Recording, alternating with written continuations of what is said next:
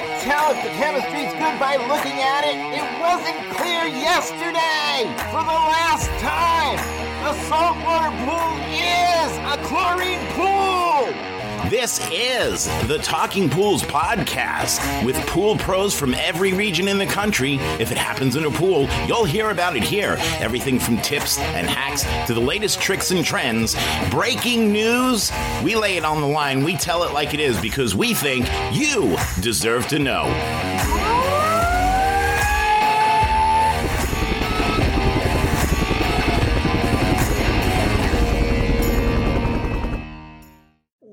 Tuesdays with Kelly, just to say a little bit going on in my life to make this a little bit more personal.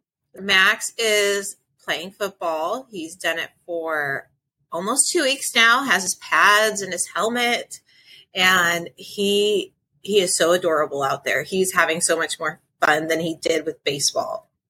I'm so happy because football is not cheap, but it's so cute to see the videos. Fortunately, practices are closed to parents, but luckily one parent can go, so Dad goes with him, and I stay with Michael, because we, probably like most of the country, are having a heat wave. It's definitely cooled down a couple degrees here this week, but oh my gosh, it was bad. Like, out there doing an equipment set in the sun when it's 105, it's like 115 instead, but... Hey, we got to work. It's that time of year. Work until work is not available, I guess. As you guys know, I do repairs, startups. And so some of the things that I've learned from others and just from trial and error, I will say has really helped me to get where I'm at now. Obviously, when you're doing repairs and equipment sets, you want to be as efficient as possible. That means, as we've talked about before, don't have a messy truck, have everything organized where you can see it, you know where it is, easy to get, because otherwise things can get chaotic that way. You don't look professional, and if you want to get where you are putting equipment sets in for builders steadily and making good income, even when it's just like one pump for a customer, you want to look as professional as possible so they'll use you again, or even just, tell other people to use you. So keep that in mind. So what I would say is, first, take your truck somewhere where you can take everything out of it. Take everything out, set it all on the ground, and get organized. So that means get rid of all the trash, receipts, water bottles, any chemical bottles in the back of your truck, all the garbage, all the equipment that you took out of other people's that you need to throw away. Sometimes we throw away the big stuff, but we forget to do like the smaller, like the pieces of pipe we don't need, or the controller we don't need, or the actuator we don't need. So just lay it all out. And once you've gotten everything out of your truck, clean it. So vacuum the inside, get rid of the trash, get rid of the stickiness, vacuum, get your Armor All wipes and wipe it clean. Make it look as spotless as possible. Make it look like, the day you bought it.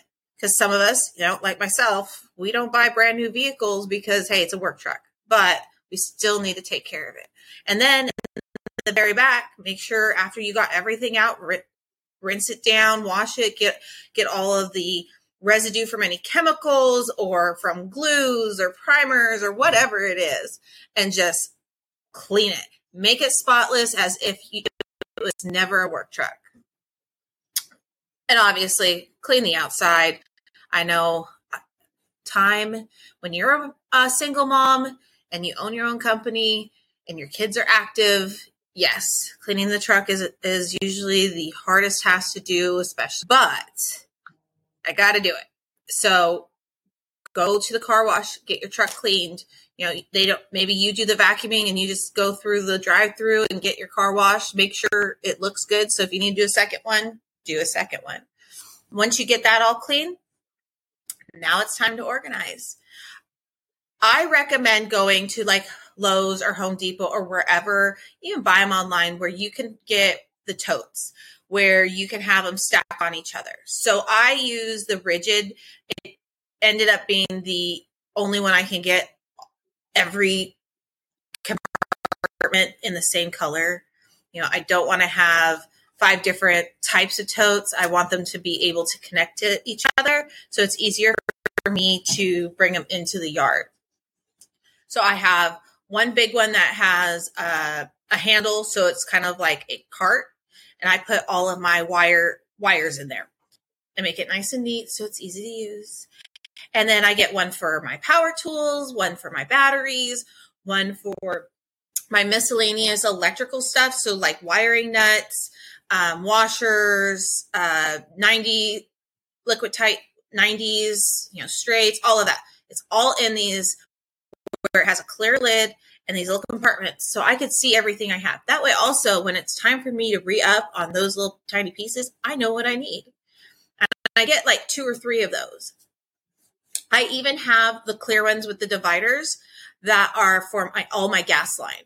So I literally put it all in there so that's nice and neat, easy to see. And again, that way when I need to get more, I know what I need instead of just throwing it in a bucket and, oh, well, let's hope that we have what we need because, well, we're on the job site and we got to make it work. What if you're on a job site that's far away and you can't drive to a Lowe's or a Home Depot or an Ace Hardware store? You need to have that there. So once you get everything organized, you know, another thing I had to do was consolidate my tools. I had a bunch of tools that I wasn't using. And so I have 2 toolboxes. I have one that's a backpack where I put the tools that I use on a regular basis, like my voltmeter, my amp reader, Phillips, a Phillips screwdriver, a multi-use screwdriver, my channel locks, wire cutters, you know, things I'm going to use a lot. I put in that backpack. So then I just have to grab the backpack, go in and diagnose what I'm doing.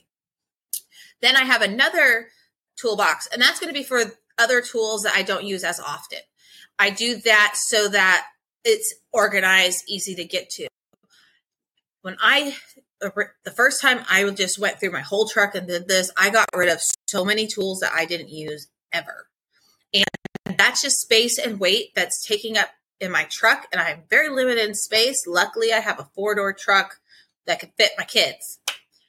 Do I get to keep my kids in my truck very often? No. And that's because of all the crap I had. Now, if I need to drive my kids somewhere, or I have a really packed day where I need to leave the babysitters or the school, as soon as I drop them off to go to work and come back and pick them up, you know, at last minute, I don't have time to go home and change vehicles. Now I can, because, you know, I organize my vehicle. So it's easy to take things out and put things in that I'll need for the day. You having everything organized like this is going to help you when you're at the job site, because again, you know where it's at, you know you have it, and it's easy to get to. It's way better than going to the job site and just searching your car for whatever you need. And it's going to take longer, which is going to mean that you're making less money. You know, just because you can't find your tool doesn't mean you can charge a customer extra for the time. So now that you guys are all organized, now you need to get ready for the job.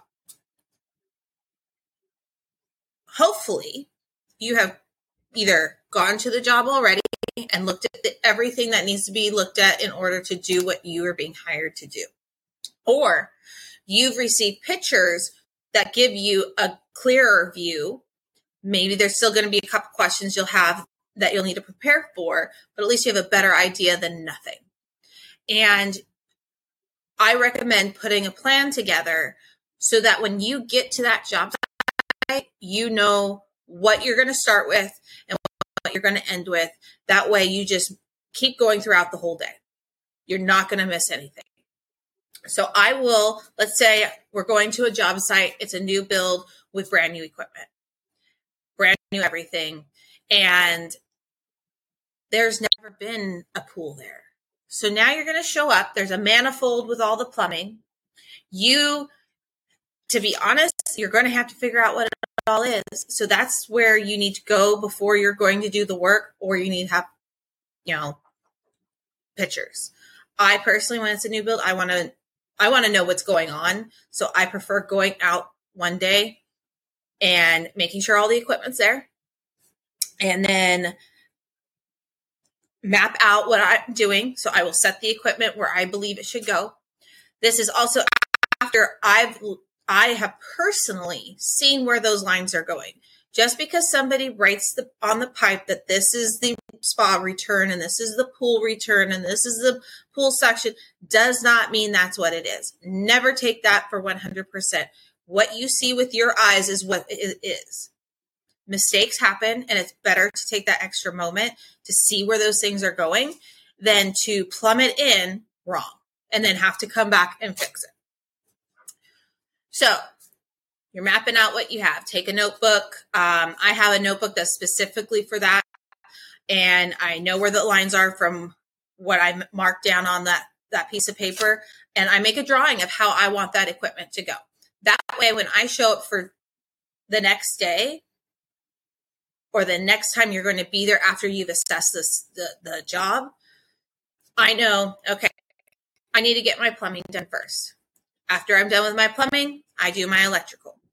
After I do my electrical, I do my lights, I do my gas line. There is a sequence that I personally have, and you have to figure out what sequence works best for you. But that's what I do, is map it out, see what I need, make a list of what I need from wherever I'm going. Also, don't go to Home Depot or Lowe's or anywhere else the day of the job. Things happen, traffic, kids, time, and time is money. If you are doing an equipment set, it's going to take you, more than just putting in a pump. But get that all ready so that you can spend that entire day there. The longer you are there, the more productive you're going to be. Keep in mind, when you first show up, you got to get all your stuff out of your vehicle, put it at the equipment pad, set it out so that you can see where everything is. That could take up to an hour. Depends on things, but that could take an hour. An hour to set up, an hour to tear down. Okay? You got there at 8, you have to leave by 5. You don't start till 9 because you had to get everything ready. And now you're working. So hopefully your plan. Me, my first thing would be plumbing. So we're going to plumb it all together. Once I'm done with the plumbing, I clean up my area. I make sure that I have, usually what I'll do is I'll take the heater box or the filter box and I'll turn that into my trash. So if I'm done plumbing the pump, clean up my mess, put it in the trash, and then move on to pump to filter and so on. And after I'm done with each item, I clean up and put it away. This way, I can find what I need when I need it. It's nice and neat, and it's easier when I leave. So just keep all those things in mind. You want to make the best money possible. So the more organized, the more clean you are, the better. Some other pointers I would give is, you have all those boxes of those equipment. Use them when you are using your glue and your primer and your paint. That means set them on the ground so that if anything spills, drips, overspray, you are catching it with something. So yes, pipes that are coming out of the ground sometimes can be challenging. So what I do is I either will take part bags and I'll make a hole out of it, push it down over the pipe. That way it has a nice surrounding, and that way if my paint or my glue drips, it catches it. When I paint it, it makes it so I miss the concrete, and if anything is oversprayed, it's on that bag. I also will take rags or paper towels and do the same thing. So, okay, here's another one. When you're putting your pump in, the pipe coming out of the pump to go to the filter. Hey, if it's not a black pump and I'm using black paint, I want to put it on there. Same thing with the glue and the primary. When I'm gluing that pipe, I don't want it to look like crap and glue everywhere or paint everywhere and the lid, you know, have paint on it or glue. I actually take my lids off so I don't have that happen.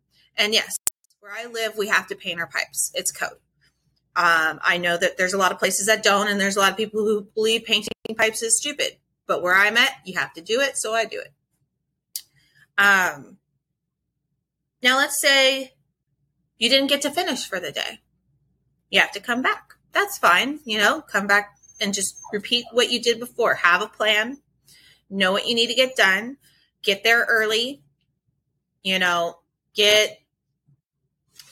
start where you left off and just keep going. I also recommend bring a lunch with you. Do not leave that job site because you have to eat. Bring plenty of water and things that keep hydrated, because if you leave, that could be another hour off. And we're trying to get this job done as fast as possible, but be efficient and do it right. Another thing, if you are planning on doing like a whole equipment set, if you can't spend at least 6 hours minimum, there's no point in going. So let's say you have an appointment in the morning, it takes 3 hours, then you decide to go over to the job that you're working on and you get there at noon. Okay. You don't start till 1. Oh, I have to leave at 5 because I pick up my kids or I have to go home and see the wife. So you have to start cleaning up at 4. So that gives you 3 hours to work on something, and it's not going to look customer. As a lot of people have told me, customers don't like it. Builders don't like it. They want to see you there and get it done. You know, they can be understanding as much as possible, but they have a job or they have plans or whatever. Like, it has to get done. And so let's say that's going to happen, but okay, let's say you plan to go today. You have an appointment. There's nothing you can do about it. But tomorrow, you have a bunch of little appointments that you can move to today. It'd be better for you to call the customer or builder and be like, hey, you know, I was going to come today. This is what's going on, but tomorrow I can spend a full day and I will do that instead. They'll appreciate that. I learned that. I was very nervous at first when doing these equipment sets, and I'm like, I have to show up when I say I will, because I have to seem dependable. Well, not seem, but be dependable in their eyes. And I was so nervous. I would just go for a couple hours if that's all I could do, because, you know, things happen, and it took longer to do the job. So finally I did what people were telling me that they would appreciate. And I called the builder, let them know exactly, here's what's going on. Here's the plan to fix it so that we can done it in a timely manner and be as efficient. And he actually was super nice about it and understanding, you know, just be straightforward. So these are the things that honestly will really help you. And you can implement these same things if you're just installing a pump, or if you're just installing a filter, or just installing a heater. Like, always have your stuff nice and organized and easy to see.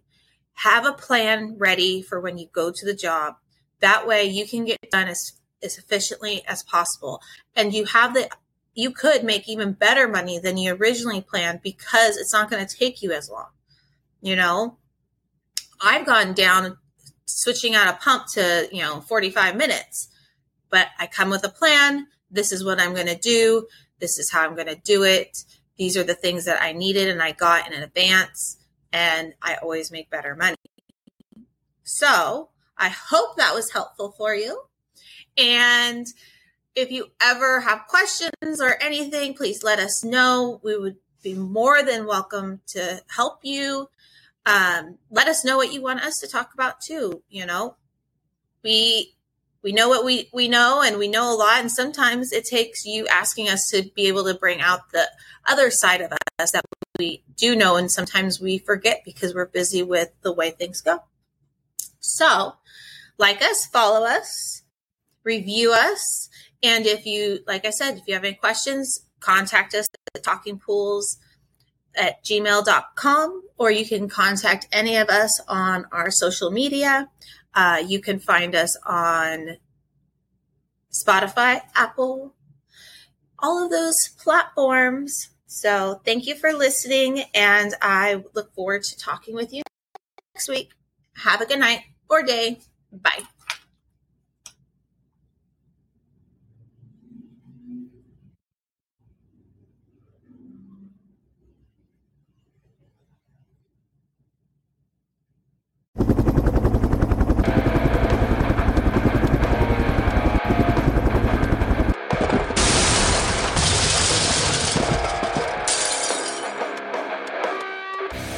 I just wanted to take a minute to say thank you for listening today. I'm hoping you enjoyed the episode as much as we enjoyed putting it together for you. Listen, it's been a couple of wacky, crazy, screwed up years, from pandemic to Poolmageddon.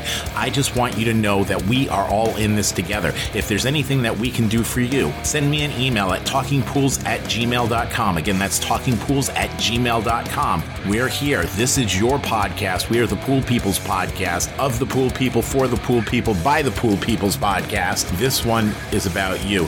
So thank you for tuning in and listening. Do me a favor, click subscribe before you go. That way you don't miss an episode.